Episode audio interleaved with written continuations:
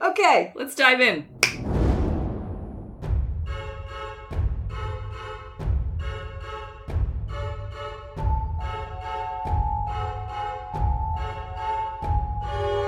Welcome to the Binding Ritual Book Club. I'm Jen, I'm Laura. and we like books, spooky books. Yay, books. This is our first proper episode. Unfortunately, Liz could not be here with us, but she will hopefully be back next time. I hope you did your homework and read My Sister the Serial Killer by Oyinkan Braithwaite. It's not that big a book, promise. It's not that big. It's a really cool cover, by the way. Yes, it you does. also get a copy or read a copy or get your hands on a copy because it's got like a pretty badass looking lady on Yeah. the cover. And She's got like these really cool round sunglasses, and there's like a knife in them. And oh my god, I didn't even notice that. And she's so unfazed by it. She's just like, yeah, bring it on. I had read in quotations the audiobook and I'll talk more about it later, but that's why I didn't notice that there were uh, knives in her eye uh, sunglasses because I've never seen a copy up close. But Jen has one and that's what I'm Yes, looking at. I got I got fed up waiting for it at the library because it was so popular. Everybody wanted to read it, so I just said screw it, and I bought it from a bookstore. So visit your local bookstore. what was the bookstore, Jen? It was probably not a local bookstore. but you should visit them all the same. okay, Any so hoots? What's this book about? I think you should do the honors since this was your pick. Oh, I should. Yeah. All right. So just tell the listeners what it's about. Cool. So, uh, Korede is bitter. How could she not be? Her sister, Iola, is many things. The favorite child, the beautiful one, possibly sociopathic, and now Iola's third boyfriend in a row is dead. Korede's practicality is the sister's saving grace. She knows the best solutions for cleaning blood. The trunk of her car is big enough for a body. And she keeps Ayoola from posting pictures of her dinner to Instagram when she should be mourning her missing boyfriend. Not that she gets any credit. Korede has long been in love with a kind, handsome doctor at the hospital where she works. She dreams of the day when he will realize that she's exactly what he needs. But when he asks Corday for Ayoola's phone number, she must reckon with what her sister has become and how far she's willing to go to protect her. We should mention uh, this is a book written by a Nigerian woman, and neither of us is Nigerian or very familiar with Nigerian culture. So when we screw up words, we apologize. Uh, you listen to the audiobooks so you know how to say some of the names, but some things get faded with time. Yes, and I also totally recommend listening to the audiobook because the reader was also Nigerian and that was very helpful. If I didn't know how to pronounce a name or a word, it was helpful to have a native of that country say it because it was more effective that way. Yeah, there was a couple times where she described a certain dress or a certain uh, piece of headwear, and I googled it, and I was like, "Oh, this is cool." And, Yeah, I did but that too. I mean, I had to Google it because I'm super removed from this stuff, but yeah, it was cool to see the differences too between the different styles. It's things I have never known the names for. I've always seen them, but I never knew the names for. Anyway, that's about words, and we're here about a book. So, where should we start? Maybe we should talk about kind of what we liked about it and what we didn't like about it. I think I would say that this is a pretty feminist book insofar as things are feminist now. It seems weird to just slap that on a label every time a Yeah. woman writes a book about other women, but this book is mostly about other women, so that was nice. Well, I did see in my research for the show that people were describing it as feminist because the sisters aren't exactly the typical feminine or the most likable of people. Ayoola is described as shockingly beautiful. She gets all this attention, and yet she's a serial killer. So there's like an inherent tension in her character there. And she's so happy go lucky. She just skips through life that it's infuriating. And we see everything from Korede's perspective, who's hardworking and she's not. She probably is beautiful, but just doesn't think she's beautiful. Hmm. She's certainly less like that Eurocentric type of beautiful, thin, straight features kind of person, which seems like it's kind of the same deal in Nigeria as it is here, that, you know, being kind of petite and slim is a ideal to strive for, which is probably why the main character doesn't think that she's attractive. I think she's supposed to be tall uh, or taller. Yeah, and she's older too. Even though she's obviously also not a sociopath, she does kind of have that characteristic of like women who are judgmental at other women who are like maybe have multiple boyfriends or have very active sort of casual sex lives and seems to judge her sister and you know have this air of superiority i mean not only because her sister is killing her boyfriends, but because she thinks that someone like her sister who is, you know, into fashion and makeup and beauty and pop music is like frivolous and she's the older sister. She has the responsible job as an, a head nurse and therefore she is better. Both of the female characters in this book are pretty flawed. So even though we see the story unfold from the sister who isn't a serial killer, we're still like, oh, you have your own kind of baggage to deal with too. They really stick together is another thing. It's like the sister bond is so strong. And I think that we see a lot of that in books that are quote unquote feminist Hmm. or or even if it's not it's the the sister bond is something that's explored a lot it's it's kind of like if you don't want to motivate a woman by her child or her husband you make it her sister Yeah, I noticed that too. There's a quote unquote love triangle in this book, but it's definitely not the main focus. Um, and the men in it are not super important, uh, which is another plus in, its, uh, in the column. But I definitely notice that's what Frozen is about. I've actually never seen Frozen. I think because I've heard the song so many times and I got sick of it. But uh, from all everything that I know, the sisterly relationship is the main focus. And I like that, but I don't love it because sometimes it makes me feel like women are only important in relation to like their relationship to others or their families. It's like defining women only as girlfriends or as mothers. I don't know. It takes away autonomy. It's like when people are like, oh, remember, you know, sexual assault survivors and saying they're somebody's mother or sister or girlfriend. I'm like, okay, but they're also a person. Yeah. yeah i So, love yeah. when people they get like the sign that says that and they just like cross out Yeah. daughter, sister, girlfriend, so that it just says she's someone. And these two women, even though the book really focuses on the sister relationship, I still feel like they are individual people and they're pretty. Ayoola, especially, is like so well rendered, I think. Like, I can.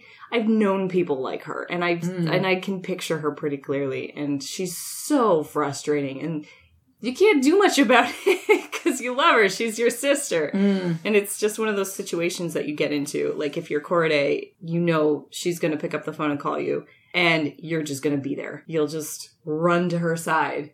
But the maybe that's part of like the book kind of is the horror aspect of it really the serial killings or is it Corday's devotion to her sister who is by all means not worth this much protection. Like she's a bad person. She keeps killing people. And for what reasons? She had, she she claims their self-defense but it's like uh is it really? How does this happen 3 times It's interesting because it's a really common thing that happens to a lot of us. Like being the responsible older sibling is a lot. It's a lot of pressure and tension and anxiety. Anybody really who's kind of put in a position where it's like, you're the one who's getting shit done and having all that responsibility is very heavy and it's very stressful.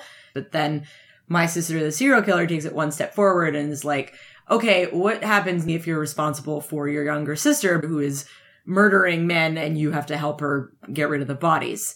It's not a satire in that sense, but is this a horror? There are some, you know, horrific things that happen in it. Like there's a lot of descriptions of police corruption, but it doesn't have the tone of a horror novel. It's almost like a dark comedy sort of family drama. It's even advertised that way. It's I think it Mm. says right in the inside flap, uh, darkly comic hand grenade of a novel. So it's definitely supposed to be not that grueling. I remember seeing uh, an interview with the author where she said something about not wanting to really bog people down with heavy topics and like moralizing and the ethics and oh no. So she didn't take like a darker tone toward it. So that's kind of where the lighter tone comes through and where like a lot of the comedy is. And it is fairly funny. Maybe not laugh out loud funny, but I remember being like, oh, Corday, you.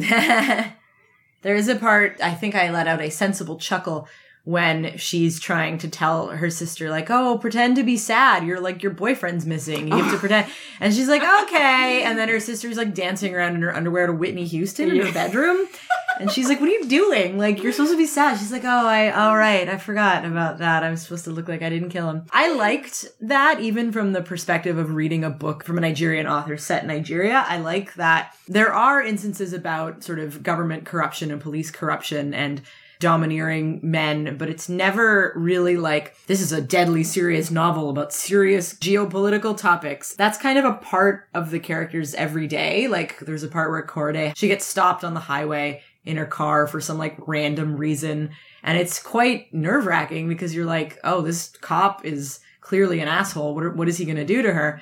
But it's more presented as just a part of their daily life. And there's a lot of other stuff about taking pictures of your food on Instagram and going on Instagram to look at sort of the guy that you have a crush on and sort of that kind of thing. I think it's refreshing for people to read that from a book from a place like Nigeria and not think that every sort of book from there has to be about, you know, issues. It can also be sort of eh, breezy and funny and dark and satirical too.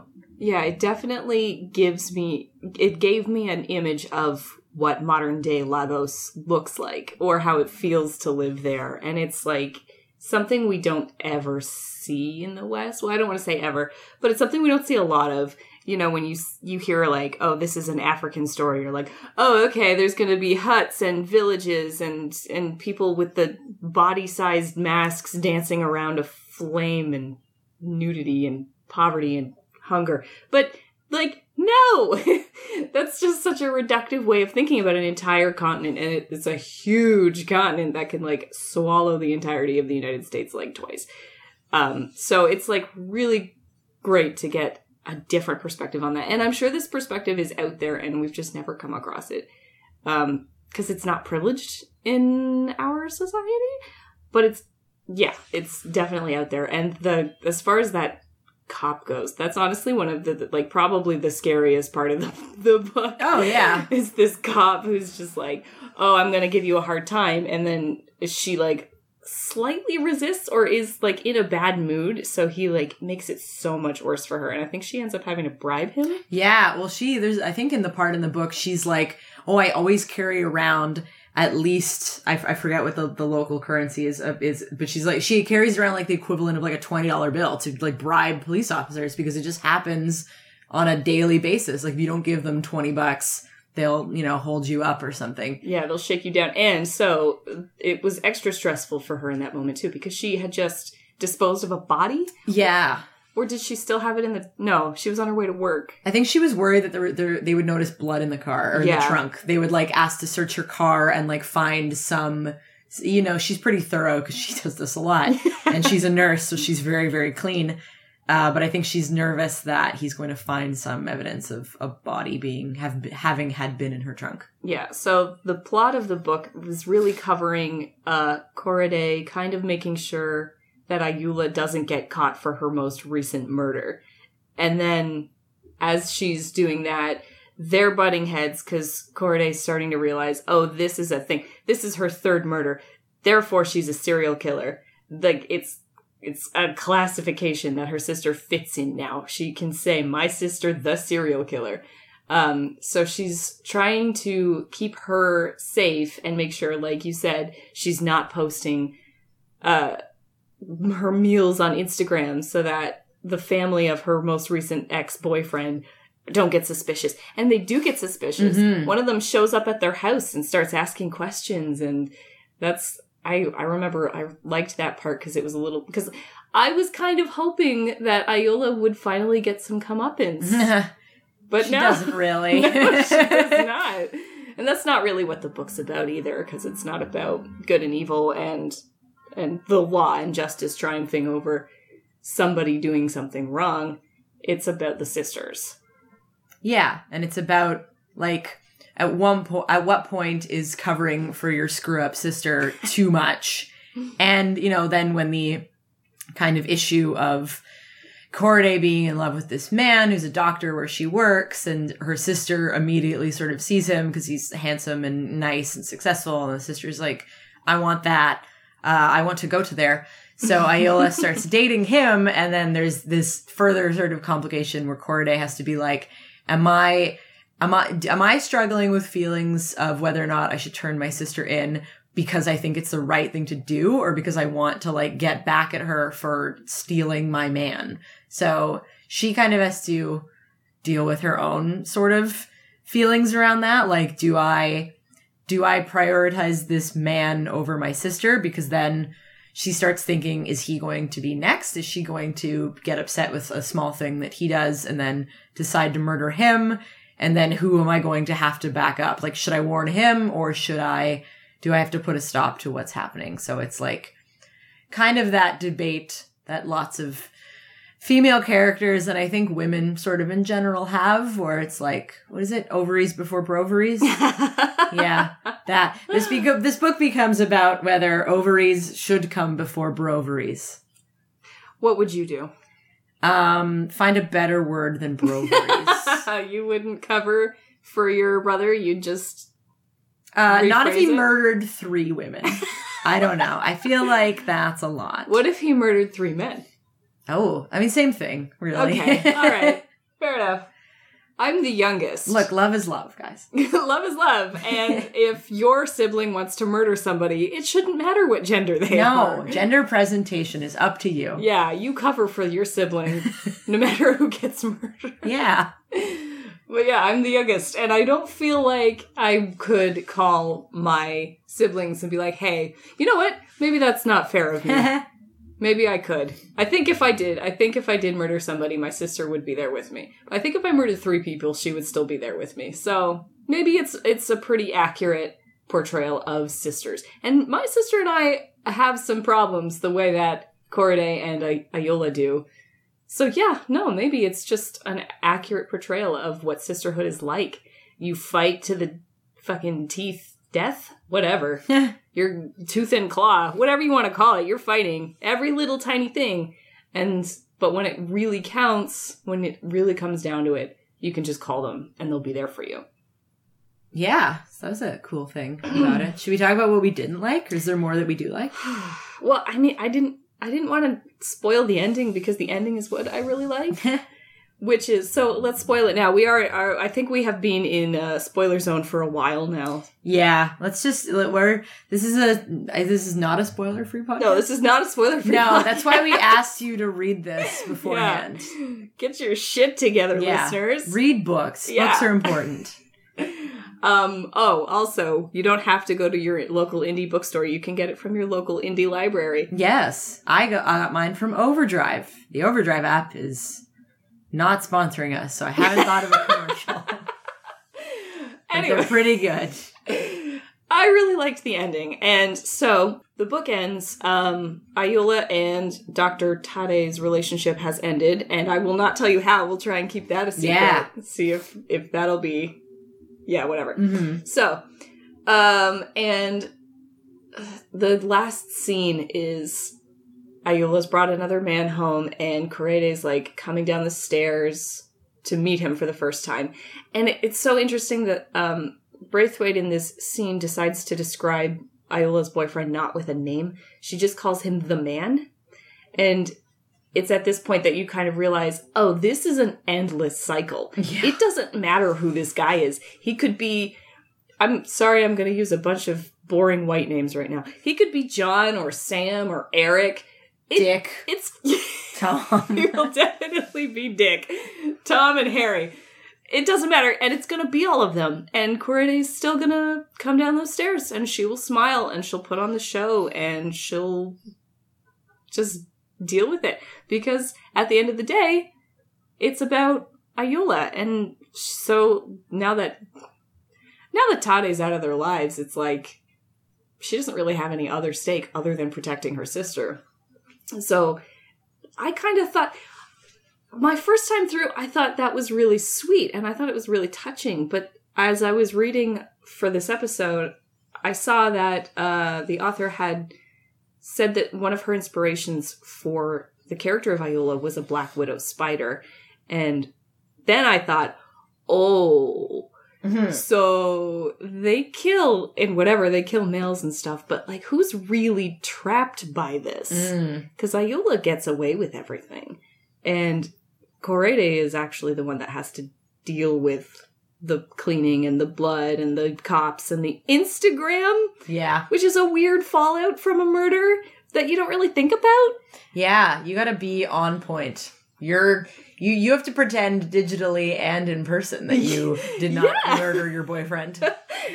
so it was yeah I, I i liked the ending a lot i thought oh okay this i get this i understand where this is going and then i had it turned on its head and that kind of also blew my mind so Yeah, I liked I liked not referring to the man by a name because it was kind of like just men are sort of inconsequential compared to their relationship, and she's just she's just, just racking them up and spitting them out.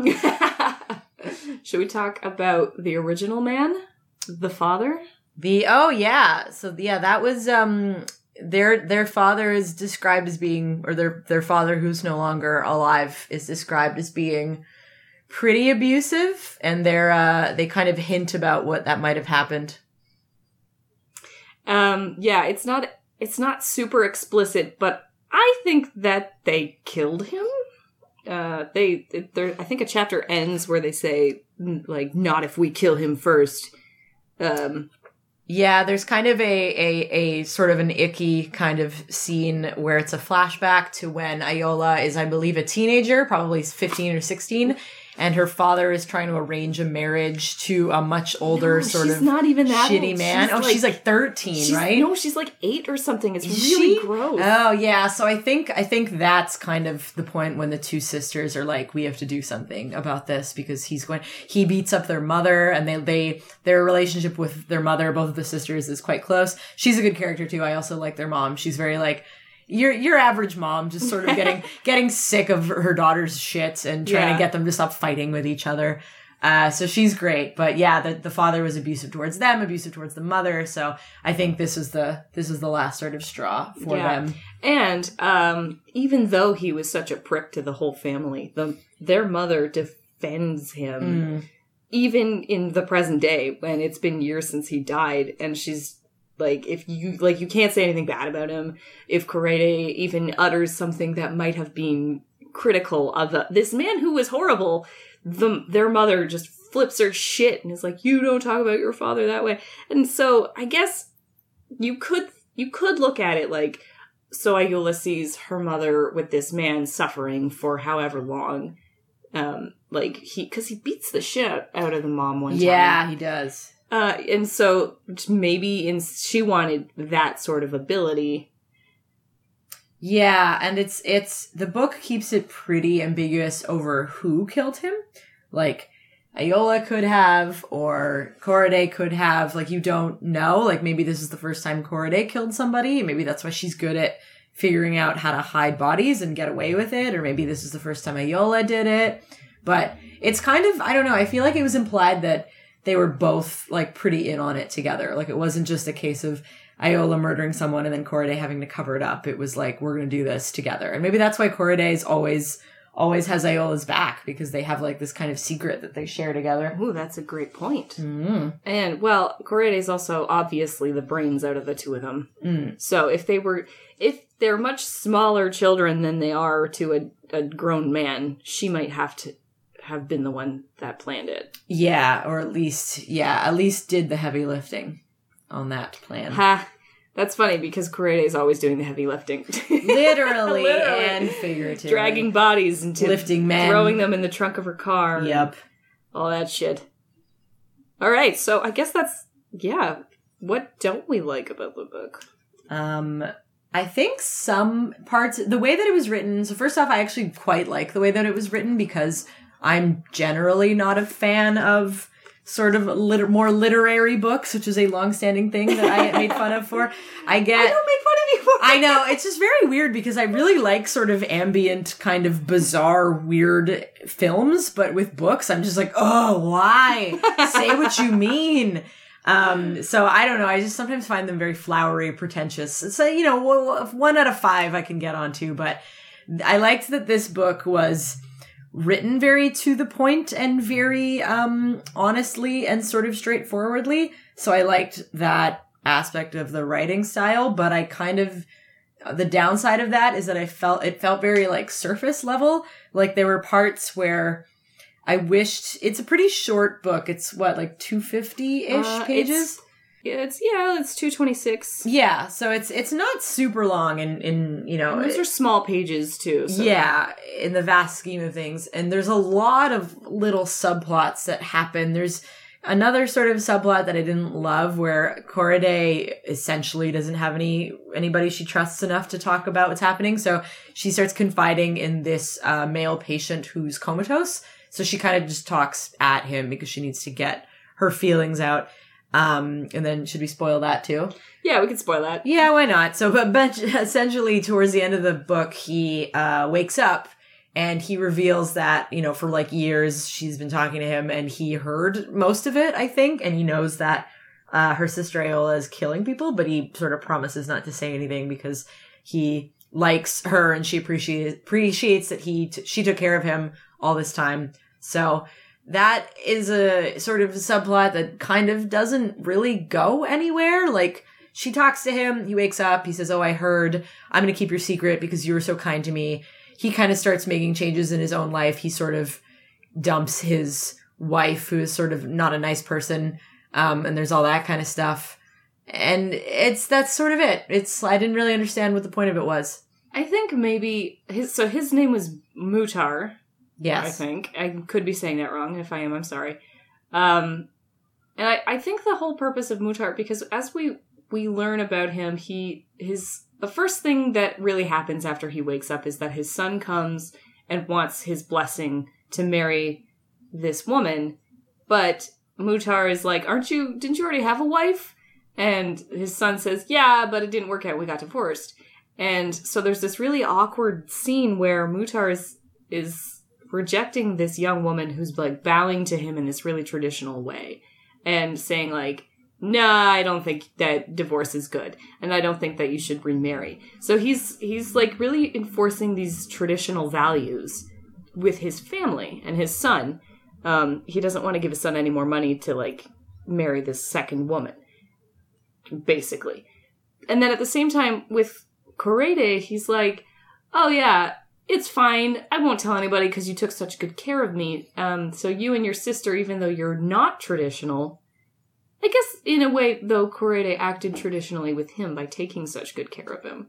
So I think that like Muhtar's presence is just about the tensions that are existing in this family between traditional and non-traditional ways of life. I think that's I think that's what he's supposed to be representing and, and underscoring. Yeah, maybe. That's a good way of thinking about it. I didn't really think about it that way. And I don't necessarily think there's no point in it. I guess it kind of serves like a narrative tension moment because there's some there's there's for a bit Korede is like, "Oh no, is he going to tell everybody? Did he hear what I've been saying?" So there's sort of some some some conflict that comes from her not knowing whether or not he's going to spill her secret. But in such a short novel, I don't know if we needed sort of this extra layer when I thought most of it does a good job about most of the most of the story. It runs quickly. I pre I like that this book isn't bogged down in sort of a lot of like words or feelings or ambiguousness. It's very straight to the point and it moves along at a really good pace.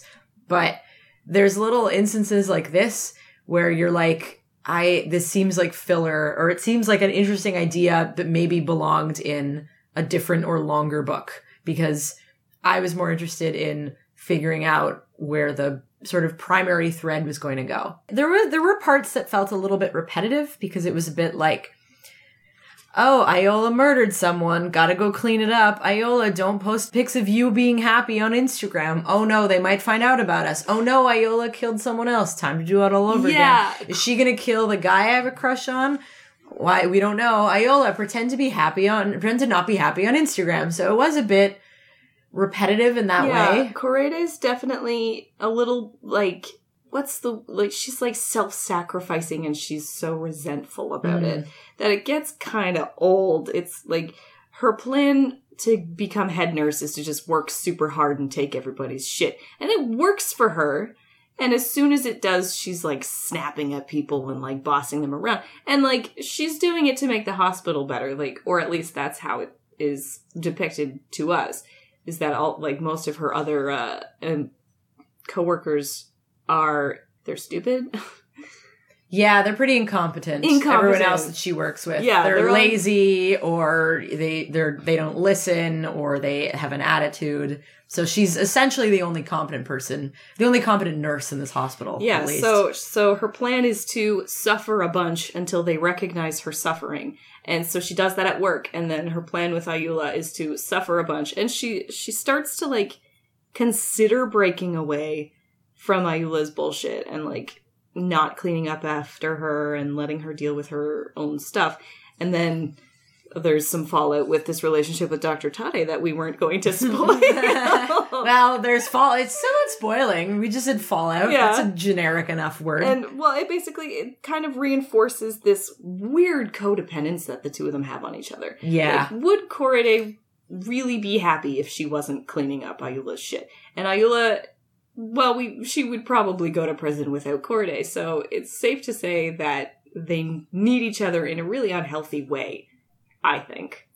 Yeah, and like another thing about Korede being like a sort of sort of self-sacrificing kind of like long-suffering person is that I feel like and I talked about this earlier that she is one of those women who really thinks that women who spend a lot of time and appearance, time and money and effort on their appearance are stupider because there's a lot of parts where I mean she judges Ayoola for doing that, for spending so much time on her hair or on her clothes or painting her nails. And she has a, a, a female nurse coworker who kind of has like a manicure and she sort of judges this woman for, oh, well, maybe if you spend less time on your nails and more time on your job, you would be this, this, and this. And like having been one of those, you know, women who judged other women for being like that when I was, eh, you know, younger and having been someone who's very much not that anymore and kind of appreciative of what, you know, whether you want to wear a pound of eyeliner or not, you're still a valid human being.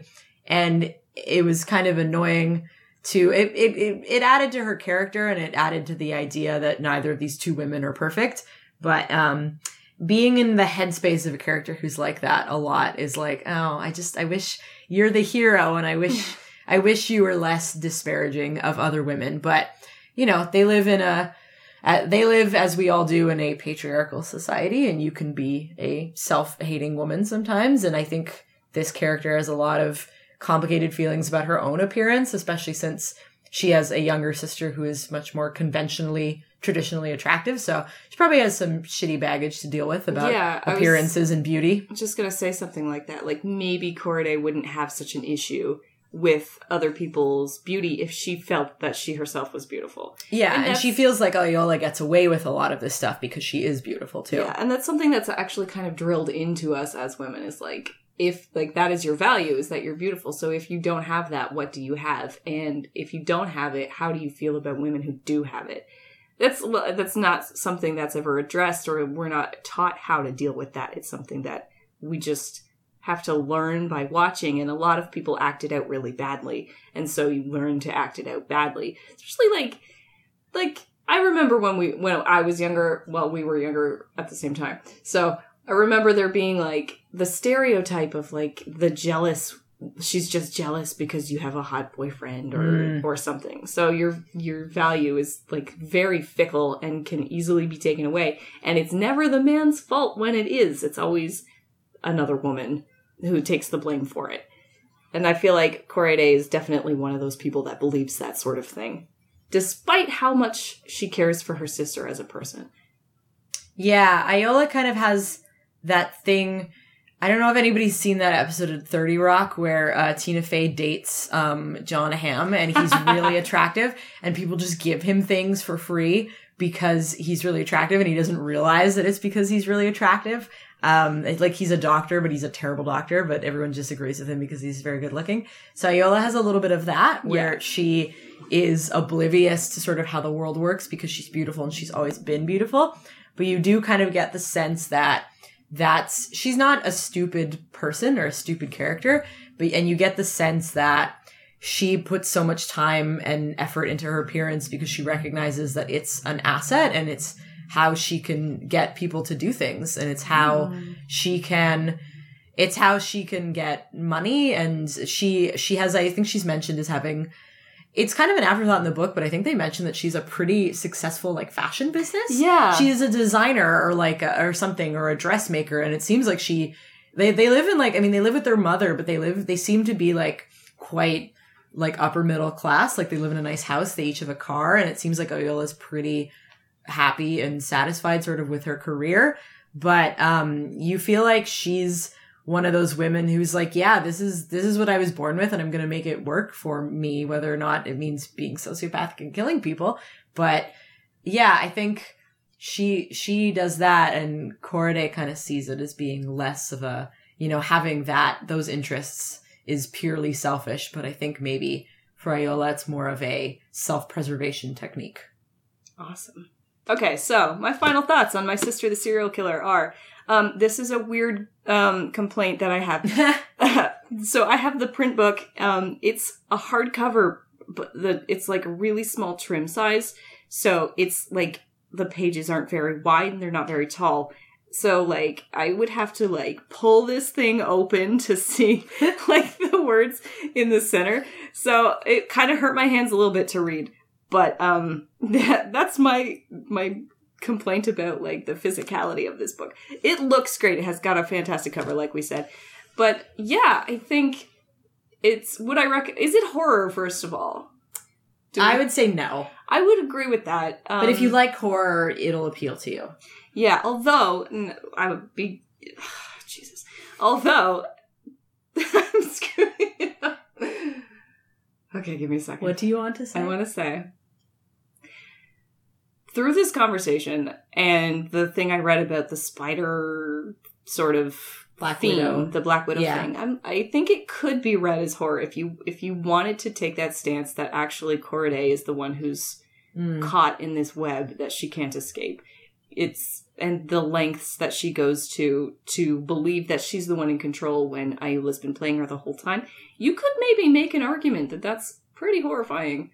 Um, but for the most part, it's it's basically a family drama with some killing, Yeah, bit with, of blood. with some murdering. And I mean, I don't necessarily think a book has to be like nonstop gore and stabbing to be a horror, but I think it's missing like that tone that's present in horror novels where there's no there's no no sort of like dread or that tension that that atmosphere of horror novels, but it is kind of a dark sort of horrific family dramedy, I would say. If I had to come up with a convoluted genre for this book, it would I be those things. Um, let's see what they have. They have listed it as. Let me see. We'll just we'll edit this out.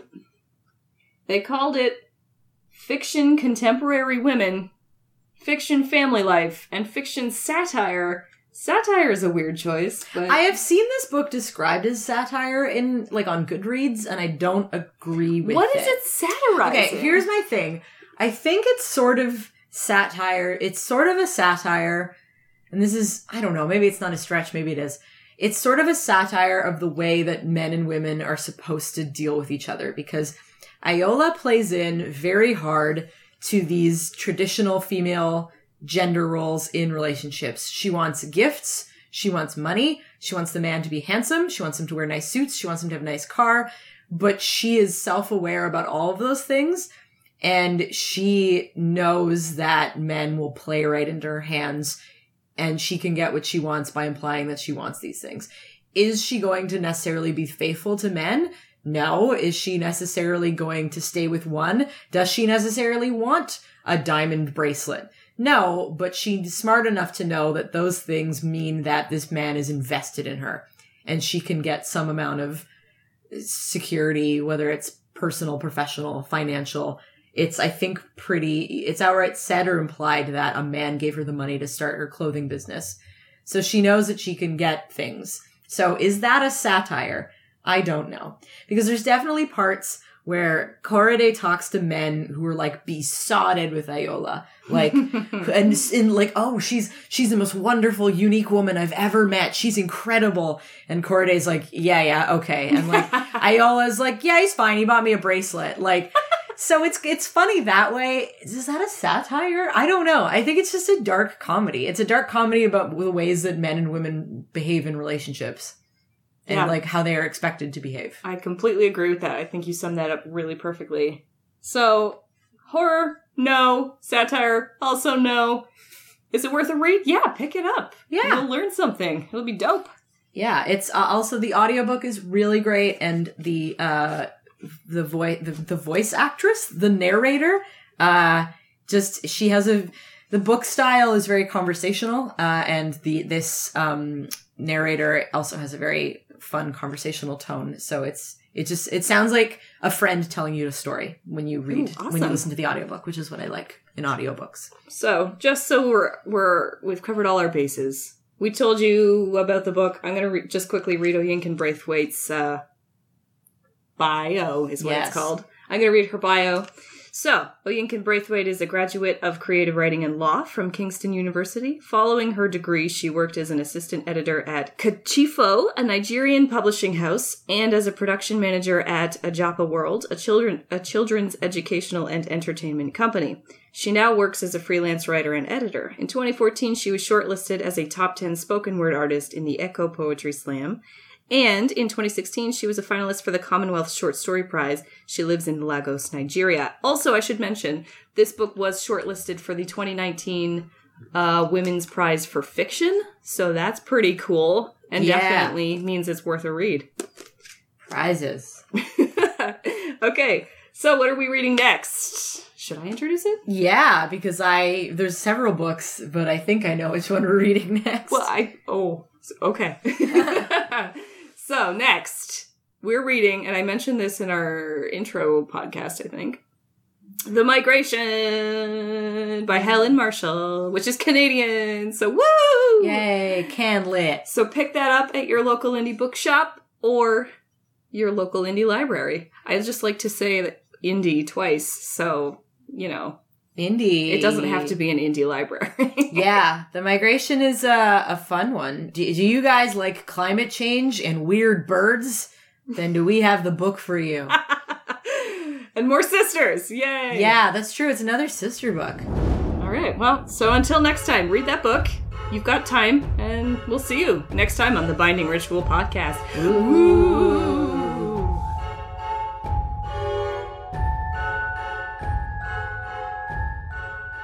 Okay, we're done.